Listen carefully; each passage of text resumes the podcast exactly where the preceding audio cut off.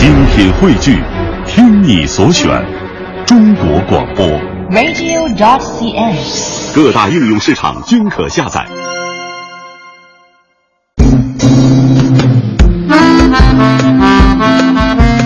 探寻文化渊源，感受文化美丽。听众朋友，大家好，这里是中央人民广播电台香港之声数码广播三十二台为您带来的文化之旅。大家好，我是李岩。大家好，我是曼斯。在今天节目的一开始呢，我们首先来跟大家说一说跟吃有关系的一项呃一种工具。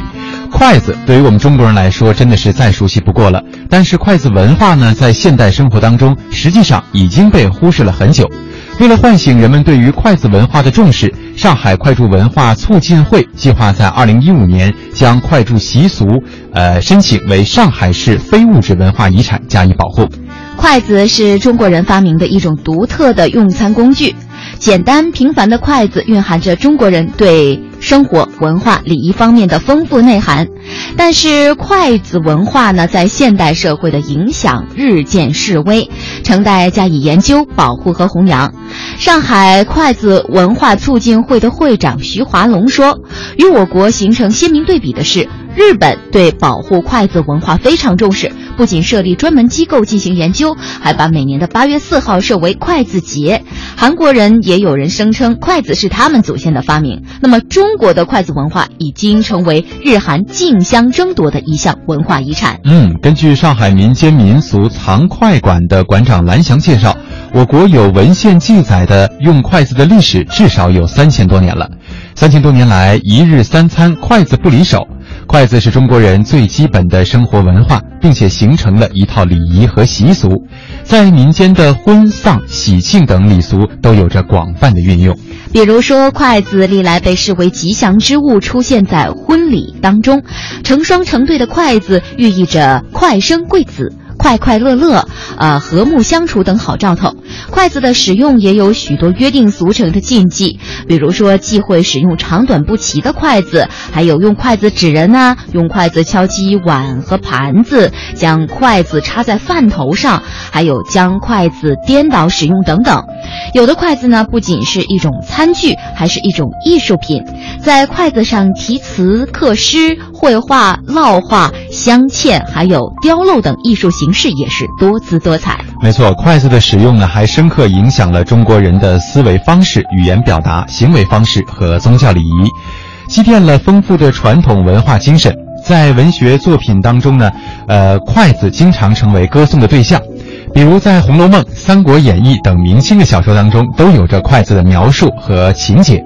而我国民间流传着许多筷子的谜语，比如说“姐妹两人一样长，厨房进出总成双，千般苦辣酸甜味，总让他们第一尝”。这说的就是筷子哈。嗯，上海的筷子文化也是源远流长的。早在唐代，上海城隍庙一带生产的筷子声名远扬，销售高档的象牙筷、乌木筷、银筷等等。开埠以后，我国第一条机械化的筷子生产线就诞生在上海，提供中南海钓鱼台国宾馆的筷子都是上海生产，并且作为国家礼品送给外国友人。在上海民间的信仰里，筷子是有神灵的。每年的腊月底祭灶祭祖的时候呢，都要放置碗筷在筷笼边上贴符祭筷子神。没错，近几十年来呢，上海的收藏者们对于筷柱的兴趣也是如火如荼，形成了收藏与研究、专业与业余相结合的一支队伍。其中，我们刚才提到的蓝翔的藏筷馆就收藏了古今中外各具特色的筷子两千多双。他还出版了《筷子古今谈》《筷子三千年》《古今中外筷柱大观》《筷柱史》等多种专著，被誉为是中国筷藏的第一人。那上海社会科学院东亚文化研究中心的副秘书长蔡峰明研究员认为，目前全世界至少有十八亿以上的人使用筷子，日本、韩国、朝鲜。越南等国的用筷习俗都是由我国传入的。小小的筷子堪称中华文明的传承链，以独特的形式传承着中华民族的特色文化，在东亚影响十分广泛。一些学者甚至将东亚文化圈形象地称为“筷子文化圈”。重新认识筷箸习俗的文化价值，对弘扬我国传统文化、建设社会主义精神文明都很有意义。没错，那么在接下来的“聆听中国与世界”的板块当中呢，我们就和大家在一起说一说国外的筷子文化。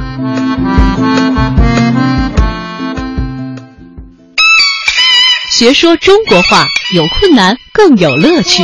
在东方有个伟大的国度，那就是中国。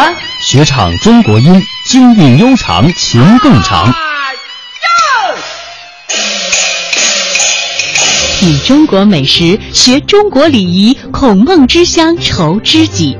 在这里，听他们讲述眼中的中国，聆听中国与世界。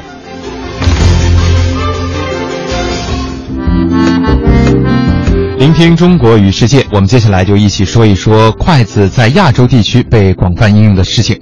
呃，很少人可能会注意到筷子，因为它实在是太常见了。其实呢，对于亚洲各国来说，筷子也在各自的国家有着独特的进化过程以及文化。首先呢，我们来说说邻国日本。说到日本的筷子，就不得不提日本发展出来的一次性筷子。在拉面店等各种餐厅呢，都可以看到一次性的筷子。平常使用一次性的这种筷子，大多都是四角形，当然也有圆形的一次性筷子哈。那么，日本在元旦期间呢，有使用喜庆筷的传统。每年除夕，家主都会用。将家庭成员的名字写在各自的筷套上，并且装入筷子，供奉在神龛当中。那么元旦以后就开始使用这种筷子，使用者需要自己清洗，而，并且呢，在一到七天之间都要使用同一双筷子。喜庆筷呢，在日语当中也叫做两口筷。中间粗，两头细，一头由神使用，另一头则由人使用，蕴含着神人共食之意。是考虑到环保的问题呢，现在日本人也选择尽量的避免使用一次性筷子了。另外一方面呢，使用环保筷的人则增多。此外，还出现了可以折叠的、方便旅行的便携筷子。在日本，家庭的每一位成员都有各自的筷子，但是好像在中国还没有这种习惯。中国人呢，共同呃共用相同设计的筷子以及餐具，将自己的筷子拿出来让家人或者是客人使用，也是一种关系亲密的体现。中国的筷子前端也比我们刚刚介绍的日本的筷子要圆了很多。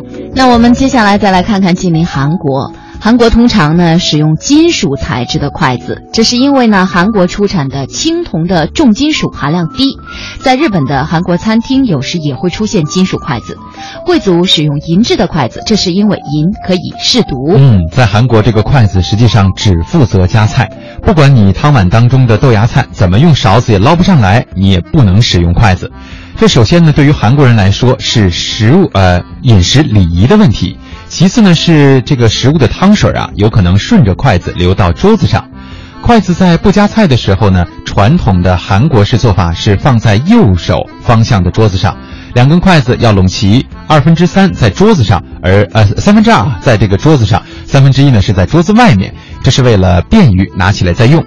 韩国人没有使用筷架的习惯，这种做法呢，有人觉得除非这个桌子表面擦得很干净，否则是不卫生的。因此呢，便把便改成了把筷子放在小菜碟儿上，最后呢，当你吃完饭之后，还要把筷子摆成当初的形状，这叫有始有终。嗯，那问一个有趣儿的问题吧，大家如果细心的话呢，一定会发现韩国的筷子呢是扁的，嗯，不像中国是圆的，这是为什么呢？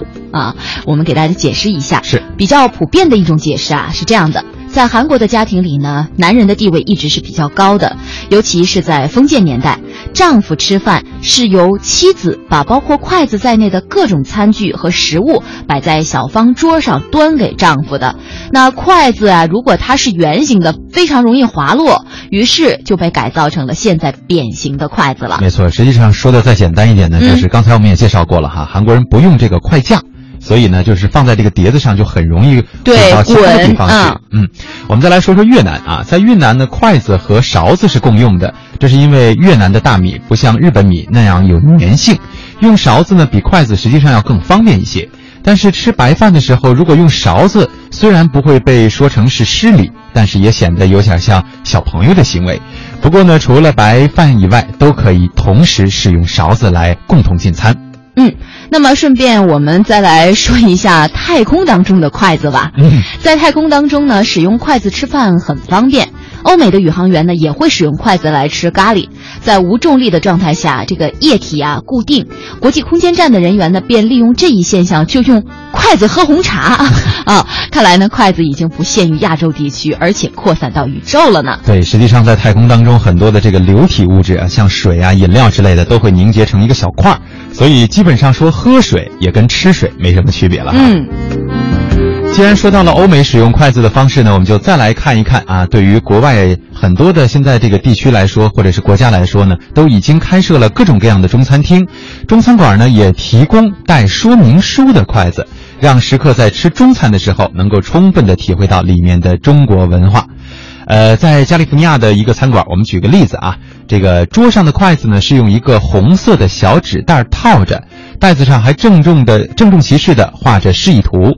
呃，纸袋上部写着红色的“福禄寿喜、吉祥如意”，代表中国传统文化的词汇。如果你再仔细的查看一下说明书的内容呢，就会看到上面写着使用筷子要分三步走。哪三步呢？我来给大家介绍一下。这第一步啊，就是是这样写的：下面的这根为 A，筷子 A 用来起到支撑的作用，并不移动。把这根筷子放到中指和无名指之间。嗯，第二步是上面这根啊，这根啊，刚才我们说的是下面这根，啊、上面这根呢叫臂啊，把臂放在中指和食指之间，并且用大拇指固定住。嗯，那第三步，开启筷子的尖部，并试着将食物从盘子里取出。对，这个一二三步看起来挺容易，但其实你看，我们自己在小时候学这个使用筷子的时候，嗯、也都不是一朝一夕就可以学会的。对对对，是的。那这老外呢，还真有来看这个说明书的，并且呢，认真的照着说明书来比划。等成功夹起来东西以后呢，甚至有人兴奋的高喊起来。啊、呃，有的时候呢，还能碰到老外啊，会在这个中国人面前啊比划显摆，嗯、看我会用筷子了。对我也是觉得，如果在一顿饭的时间内能学会中国筷子的这个使用方法，还真的是挺牛的哈。嗯，好了，我们前半段的这个时间呢，跟大家说了半天有关于筷子的话题，我们接下来也放轻松一下，送上一首歌曲，稍后我们继续文化之旅。